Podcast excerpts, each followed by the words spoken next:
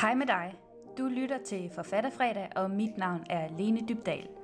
Forfatterfredag er stedet, hvor forfattere og forfatterspirer får adgang til mine bedste skrivetips. Har du spørgsmål om, hvordan du kommer i gang med at skrive? Eller har du brug for viden om at markedsføre din bog? Så lyt med. Mit første tip til dig, som mangler motivation til at komme i gang med at skrive, det er et ganske simpelt tip, nemlig at rydde op på dit skrivebord. Hvis du for eksempel sidder på et øh, kontor, og du har et skrivebord, som roder helt vildt, eller omgivelserne omkring dig i det rum, hvor du sidder og skriver, er meget rodet, så kan det være sådan, at du psykologisk set ikke har lyst til at gå ind i det værelse, hvor du skal sidde og skrive, fordi der ikke er hyggeligt. Og det alene kan afholde dig fra at gå derind. Måske er der koldt inde i det værelse, hvor du skal sidde og skrive, eller måske er der mega rodet på skrivebordet, så du heller ikke rigtig har et overblik over, hvordan du skal komme i gang. Måske er der en masse forstyrrende elementer. Så mit første tip, det vil være simpelthen at rydde op i det værelse, hvor du skal sidde og skrive. Gør det pænt. Dekorer det måske med nogle ting, du godt kan lide.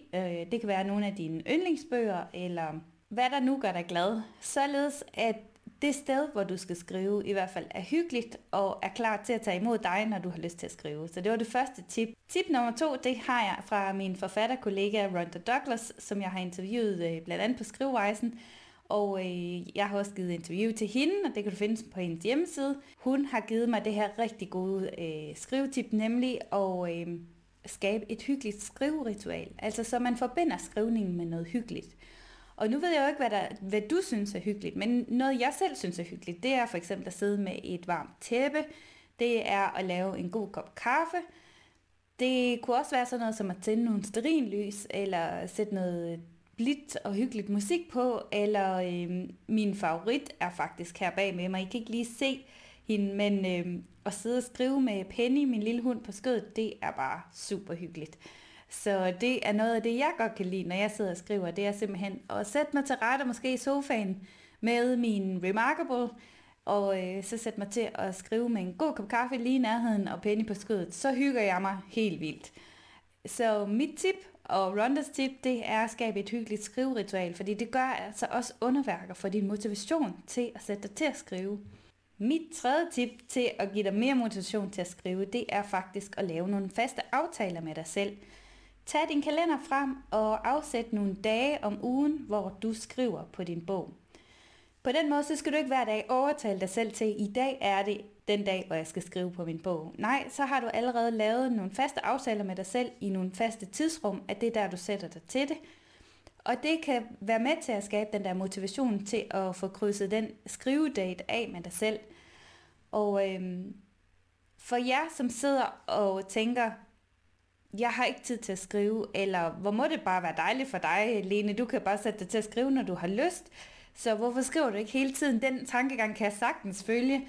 Men når man også har skrivning som et arbejde, som jeg ved, at nogle af jer også har, så kan det faktisk også være lidt svært at, øhm, at ligesom gå i gang med den opgave, og man kan hurtigt finde på en masse overspringshandlinger. Jeg har talt med Julian Midtgaard, min forfatterkollega på forlaget Tellerup, og hun fortalte mig, at hun nogle gange bruger markedsføring som en overspringshandling, inden hun sætter sig til at skrive, og den er jeg også selv skyldig i. Så vi har nok alle sammen nogle overspringshandlinger, som kan gøre, at vi får svært ved at sætte os til at skrive, men hvis man laver en fast aftale med sig selv, som man har sat i kalenderen, så kan det blive lidt nemmere at, øh, at motivere sig selv til at skrive, fordi så er det ligesom et afgrænset tidsrum.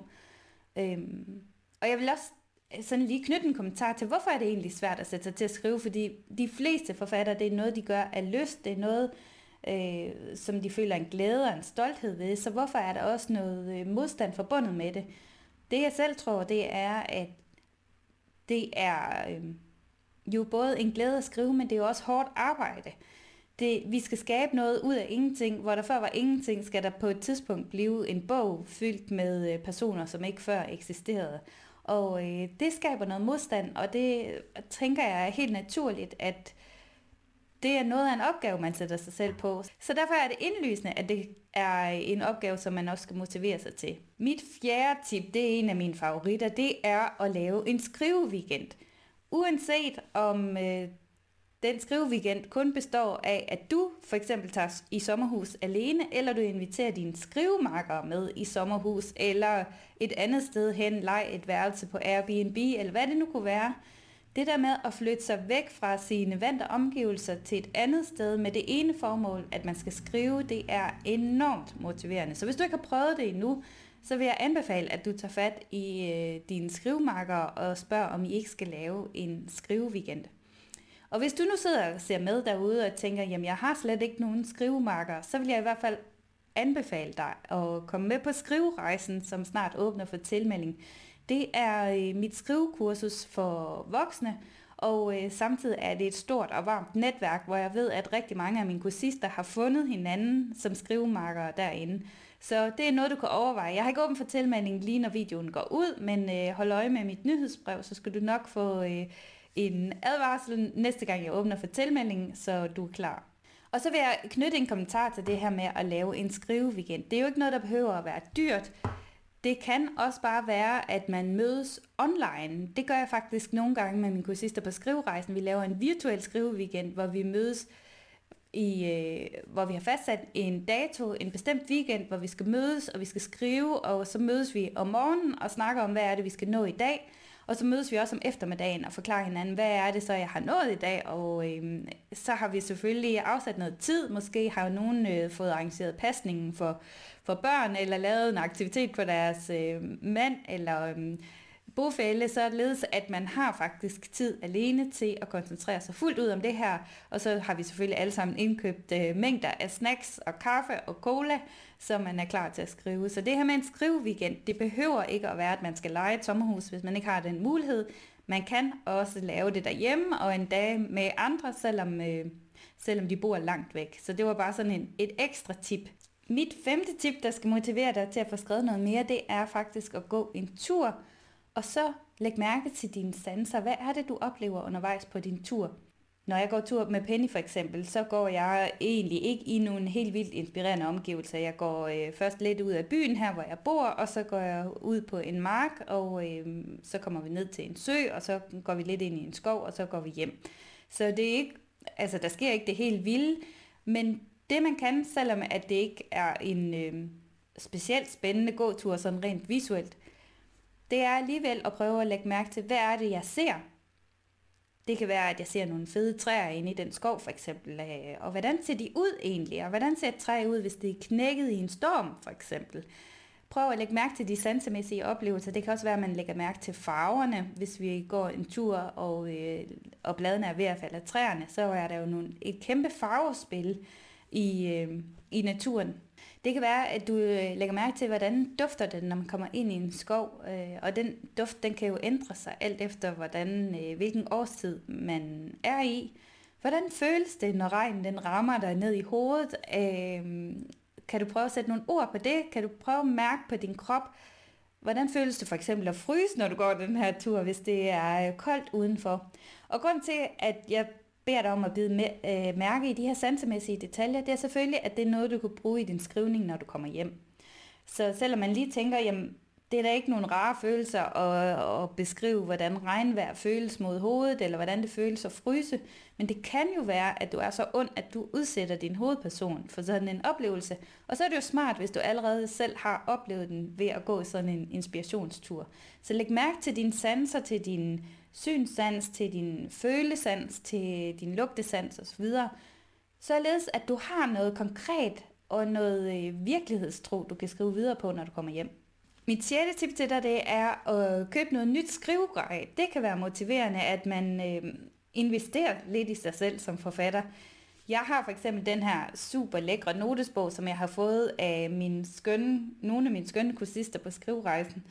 Og øh, at have sådan en fed notesbog her med drager udenpå og sådan noget, det kan jo ikke andet end at inspirere til at komme i gang med at skrive. Og øh, ved at du køber en lille forfattergave til dig selv, så er jeg også sikker på, at, øh, at du sådan indirekte får bekræftet over for dig selv, at det her det er noget, du rigtig gerne vil. Og du har et konkret bevis på, at det er vigtigt for dig at få skrevet, ved at du for eksempel køber lidt nyt skrivegrej til dig selv. Mit sidste tip til dig, det er at sætte nogle delmål for din skrivning. Det kan være uoverskueligt at forestille sig, at man skal skrive en hel roman, selvom man måske har en slutdeadline, der hedder, det kunne være første december, eller det kunne være første februar, eller hvilken som helst dato i året selvfølgelig. Men det der med, at du også har nogle lidt mindre mål, at inden udgangen af den her måned, der skal have rundet x antal ord for eksempel, det kan også være noget, som kan være motiverende, og efterhånden at krydse de der små milepæle af. Hvis du godt kunne tænke dig at gå mere i dybden med det her med at skrive, så vil jeg informere dig om, at jeg snart åbner for tilmelding til SkriveRejsen. Det kan du finde mere om i mit nyhedsbrev og på min hjemmeside. Jeg lægger også et link til en lille skriveguide, som du kan starte med at downloade, og den skal også gerne hjælpe dig godt i gang med at skrive. Og så er der bare tilbage at sige tusind tak, fordi du tunede ind på Forfatterfredag. Vi ses i den næste.